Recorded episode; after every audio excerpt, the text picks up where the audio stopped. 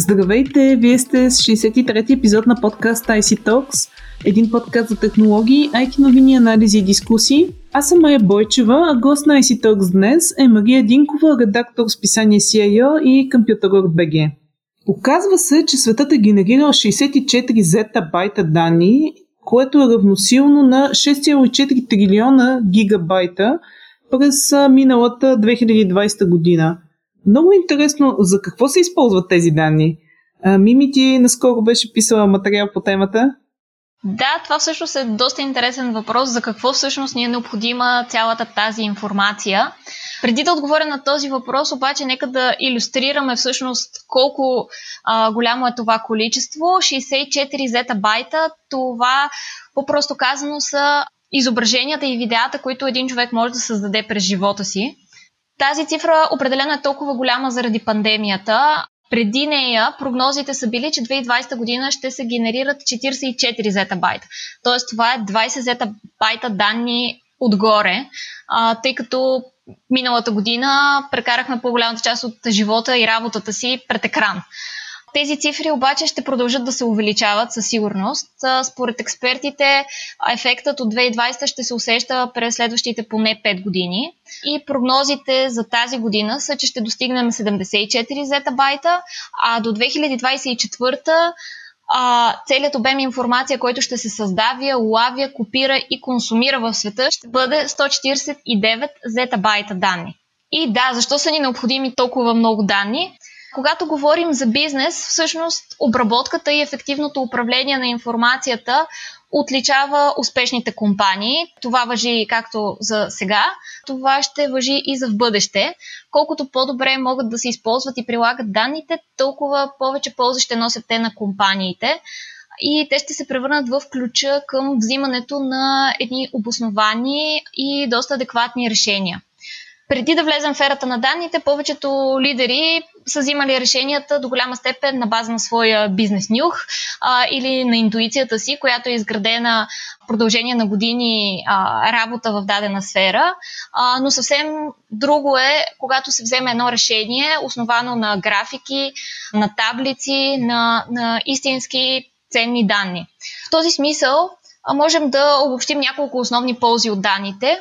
На първо място това е дигиталната устойчивост, т.е.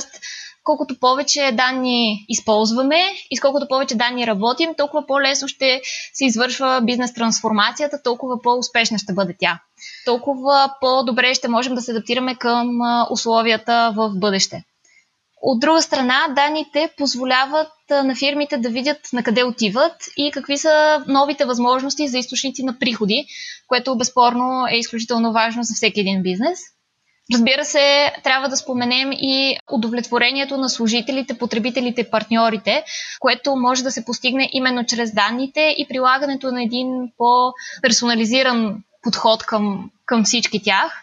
И може би не на последно място, данните ни помагат да правим прогнози за бъдещето и те играят особено важна роля в предиктивните анализи, които се използват не само за планиране, но също така за намаляване на риска при взимането на решенията, включително дори за откриването на измами в банковия сектор, така че там приложенията са изключително много и те са си отделно една голяма тема. Но като цяло, да, мисля, че това са основните четири причини, поради които е добре да използваме данните в бизнеса. А каква част от тези данни се съхраняват?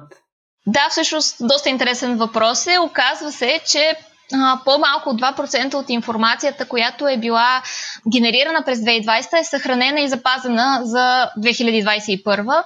А, това е по данни на проучването на IDC Global Data Sphere. Тоест, на практика, повечето данни са създадени за да бъдат използвани или заменени с нови такива. В тази връзка, може би, а, всяка една компания е важно да си отговори на въпроса всъщност кои данни си заслужават да бъдат пазени, защото безспорно тяхното съхраняване изисква а, един голям ресурс. На първо място, експертите съветват а, да се създаде една стратегия за управлението на данните, а, в която да се посочи какви са бизнес целите и съответно на база на това да се прецени какви данни най-добре а, биха помогнали да се изпълни тази, а, тази задача. А, също така е много важно компаниите да се фокусират върху качеството на своите данни, защото едни частични или непълни данни а, не биха позволили да се постигне целения резултат. В тази връзка, може би трябва да се отдели внимание и на сигурността. От една страна, на фона на а, големия ръст, който се отчита при а, кибератаките, трябва със сигурност а, да се отдели ресурс за гарантирането на добри защити. А, и разбира се, когато става дума за работа с потребителски данни, трябва да се спазят всички а, изисквания, а, които са упоменати в регламента за защита на личните данни на Европейския съюз. Като цяло, да, това са едни от по-добрите практики, които може би е добре да се следват, когато се решава кои данни да бъдат запазени и кои данни все пак няма да са ни необходими за бъдеще. И още един интересен въпрос. Може ли съхранението на данните да достигне своя лимит? И въобще може ли интернет да достигне своя лимит? Преди няколко години се заговори и за това. Ами на теория може да се, може да се стигне такъв а, лимит, но по-скоро в близко бъдеще няма да се сблъскваме с този проблем. И се надяваме, че всъщност развитието на технологиите и на възможностите ще предотврати подобно достигане до границите. Като цяло, ако трябва да разгледаме с какви темпове се развива създаването на данните, очакваме то да се увеличи с 23% между 2020 и между 2025 година, основно заради използването на IoT данни и въобще въвеждането на този тип устройства в бизнеса. Същевременно, за сравнение, пространството за съхранение няма да се разширява с същите темпове за периода. То ще бъде с малко по-малък ръст от 19,2%, но както виждаме, разликата не е чак толкова голяма. И вероятно за този период от 5 години ще може с новите технологии да се навакса това разминаване. От IDC също така прогнозират, че, фирмените, че фирмената дейта сфера ще се увеличава два пъти по-бързо, отколкото потребителската и като цяло, че данните в периферията също ще нараснат толкова, колкото и в облака. Да, но като цяло експертите съветват да не се страхуваме да пазим данните, защото те са необходими, както споменах, за а, извършването на една успешна дигитална трансформация в а, днешно време, когато тя се оказва изключително необходима за повечето компании за тяхното оцеляване. По отношение с лимита на интернета, да, наистина това беше популярна тема преди няколко години. Миналата година отново се заговори за, за този проблем във връзка с преминаването на по-голямата част от хората към отдалечена работа. Но едва ли можем също тук да очакваме някакви изненади. Както видяхме, а, например, компаниите за а, стриминг услуги като YouTube и Netflix намалиха качеството на своите видеа, за да не позволяват интернета всъщност да, така да кажем, да се щупи, което беше един а, доста добър ход. Също така доставчиците на интернет а, имат възможност да планират а, кога ще има използване, по-високо използване на трафик и да осигурят а, необходимия ресурс.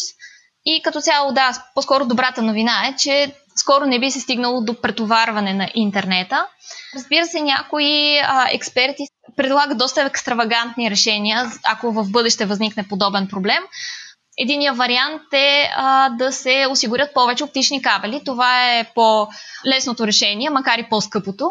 Другото решение е въвеждането на така наречената смарт мрежа, която вече да не разглежда данните а, като сурови а, битове и байтове само, а по-скоро като частици информация, които са свързани към даден човек. На практика се предлага всички данни да имат съответен етикет и да бъдат въведени инструкции, спрямо които те да бъдат управлявани. Например, може да има политика, при която видеостриминга да се приоритизира спрямо имейла. И на този принцип, поставяйки различни етикети на данните и следвайки комбинация от правила, да се регулира трафика, така че да се улесни. Но за сега това все още по-скоро е в сферата, поне доколкото ми е известно, на научната фантастика и не сме стигнали до този етап на развитие. Все повече говорим за устойчивост и за зелени идеи, но за този голям обем информация стои много електроенергия. Как се намира балансът между технологиите и данните, които генерираме и търсенето на такава устойчивост и новите зелени идеи? Да, това наистина е доста важен въпрос, който със сигурност ни предстои на световно ниво да се разреши.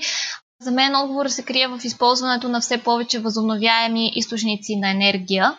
Добрата новина е, че по-големите оператори на центрове за данни, както и голяма част от технологичните гиганти, вече са си поставили цели да бъдат въглеродно неутрални до края на десетилетието.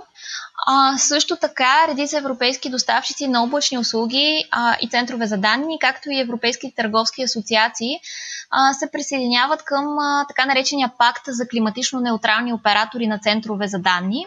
С този пакт всъщност сектора се обединява за първи път, за да затвърди ангажимента си към гарантиране на това европейските центрове за данни да бъдат въглеродно неутрални до 2030 година и той ще спомогне прехода на Европа към климатично неутрална економика и съответно превръщането на континента в първия климатично неутрален до 2050 година. Това обаче е само едната част от света. Тук не трябва да, изпускаме от картината Америка и Азия, но можем да се надяваме, че все пак те също ще последват добрия пример, който тук на Стария континент се дава. И мисля, че все пак има шанс да успеем може би не в рамките на това десетилетие, но в следващото да постигнем един по-добър баланс наистина между използването на правилните енергийни източници и всъщност развитието на технологиите. Благодаря ти, Мими, за коментара, а на слушателите на IC Talks следвайте ни в SoundCloud, Spotify, Google Podcast и iTunes. И очаквайте следващия епизод. До скоро!